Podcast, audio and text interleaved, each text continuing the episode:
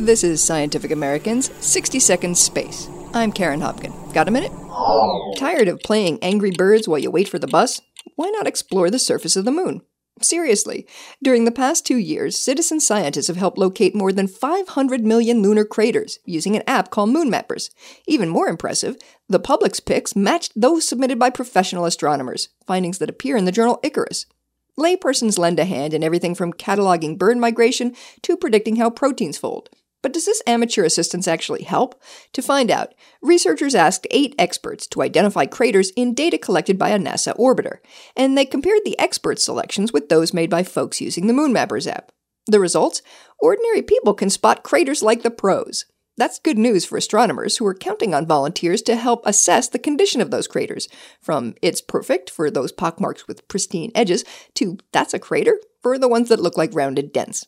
Examining these visual markers of past collisions will teach us more about the history of our solar system and could help you kick that Candy Crush habit.